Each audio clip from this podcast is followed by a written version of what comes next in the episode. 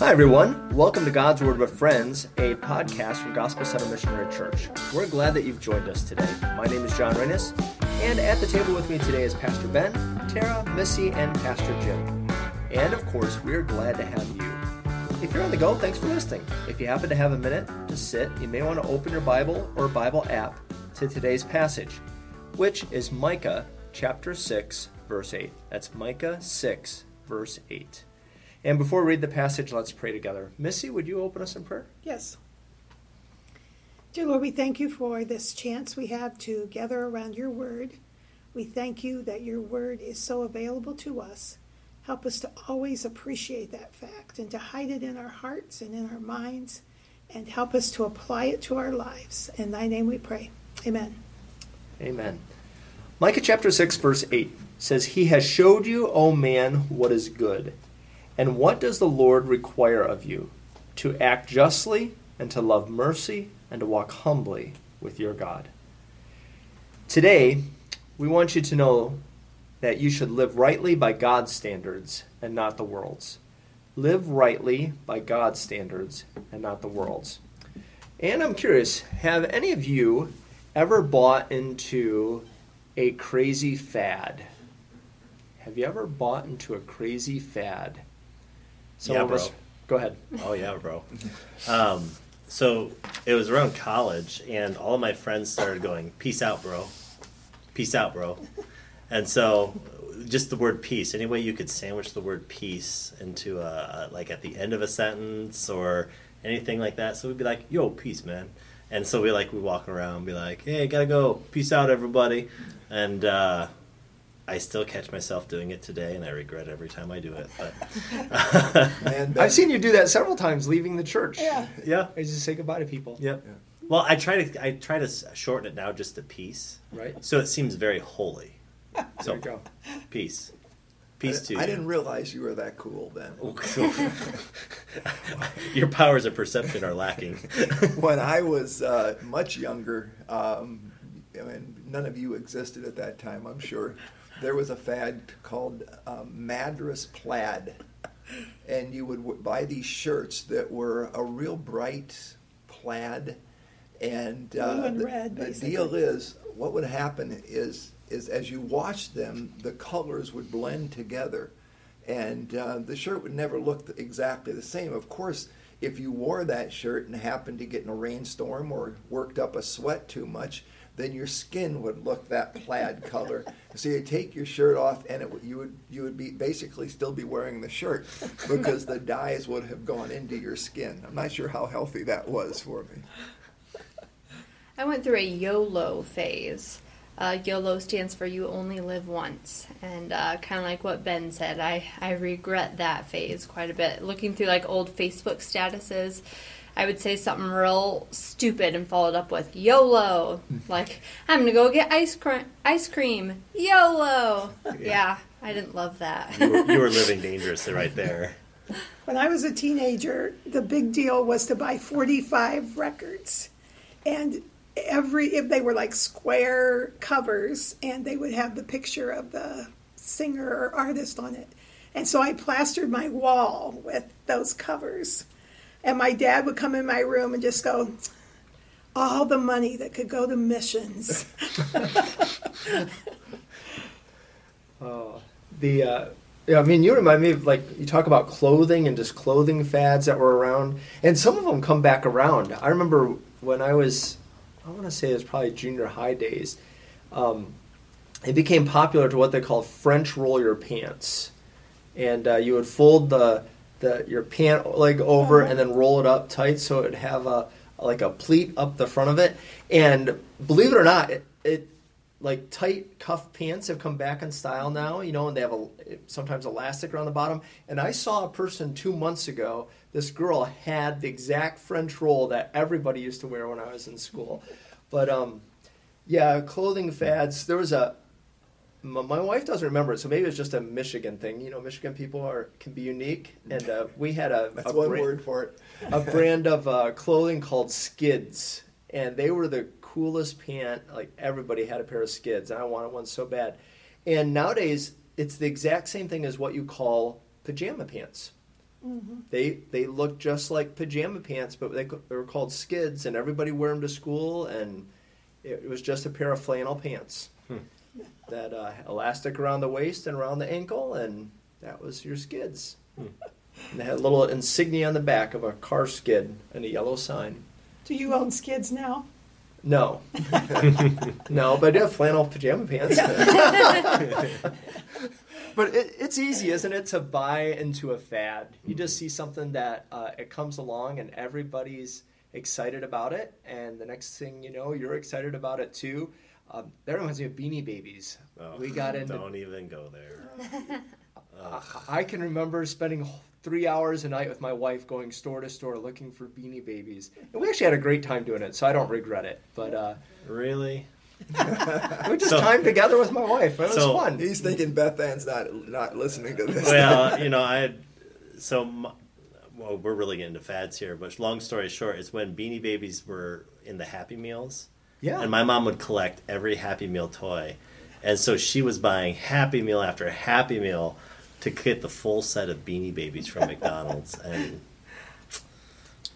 let's not revisit that. I'm, sorry, Yeah. So the joy of fads, it's easy to get sucked into them, even talking about them.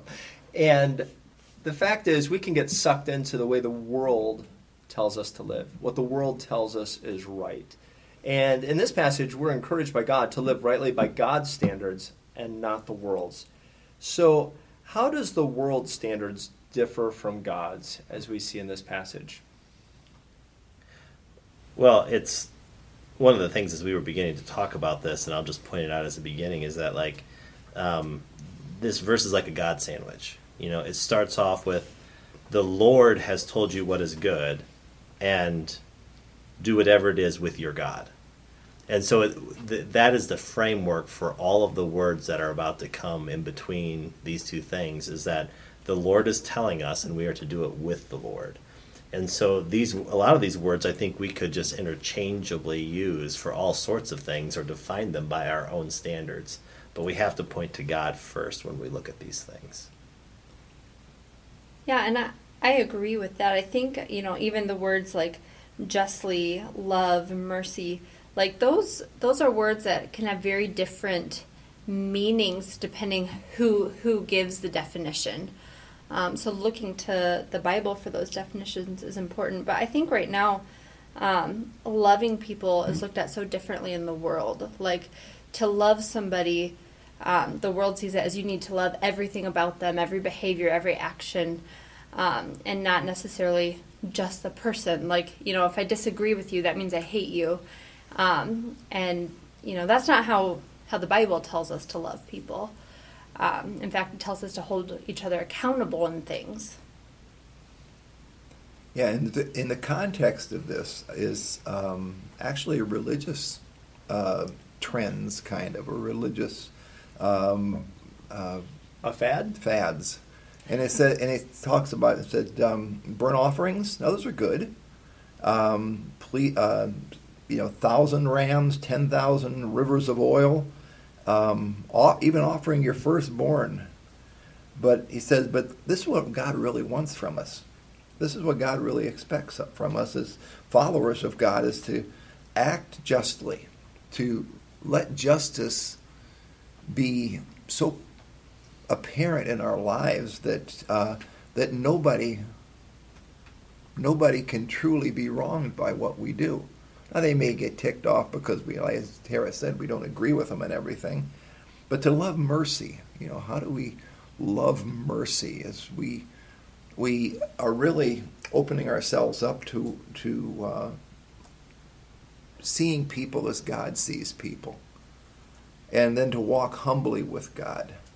Um, as Tara said, hum- humility is something that that the world doesn't see it the way God's word sees it. Yeah. I, I think that uh, humility, I think that's so hard and it's in low quantities nowadays.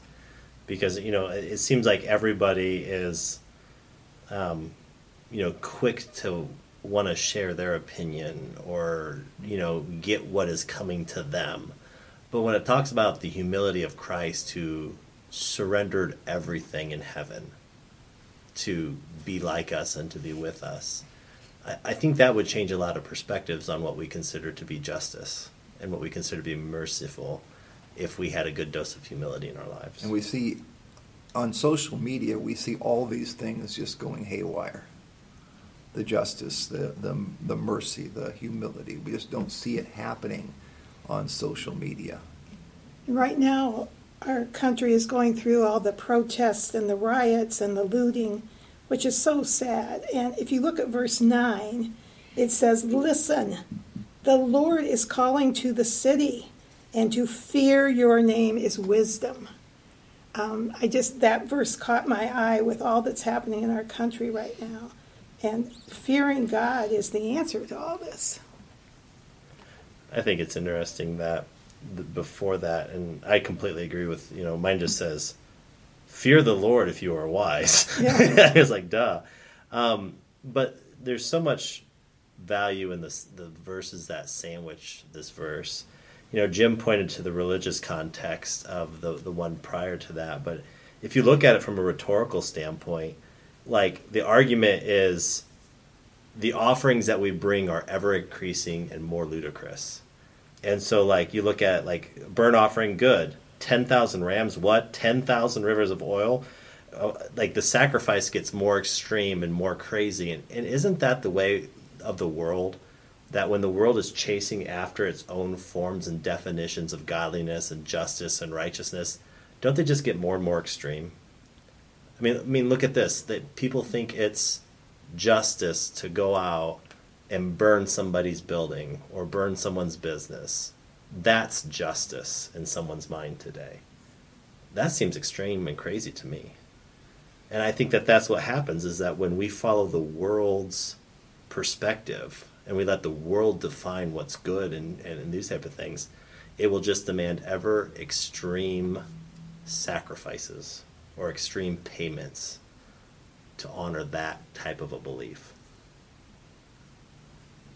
Well, and I think um, a different perspective of reading the passage shows that um, the world standards sometimes are the world standards or are human standards for worship. In other words, we think we've lived up and made God happy by I came to church, I put money in an offering plate, I read a chapter of my Bible, I um, I said a prayer before I went to sleep, I did all of these things. And it's a reminder that if we are really following after God, it affects the way we live all of life from day to day and the way we interact with people. And we carry on our, our work and our workplace. We interact with our neighbors. We interact with those who uh, we do business with. And that, um, yes, we can bring, as you know, Jim mentioned different things here of burnt offerings and calves a year old. And is the Lord pleased with all this?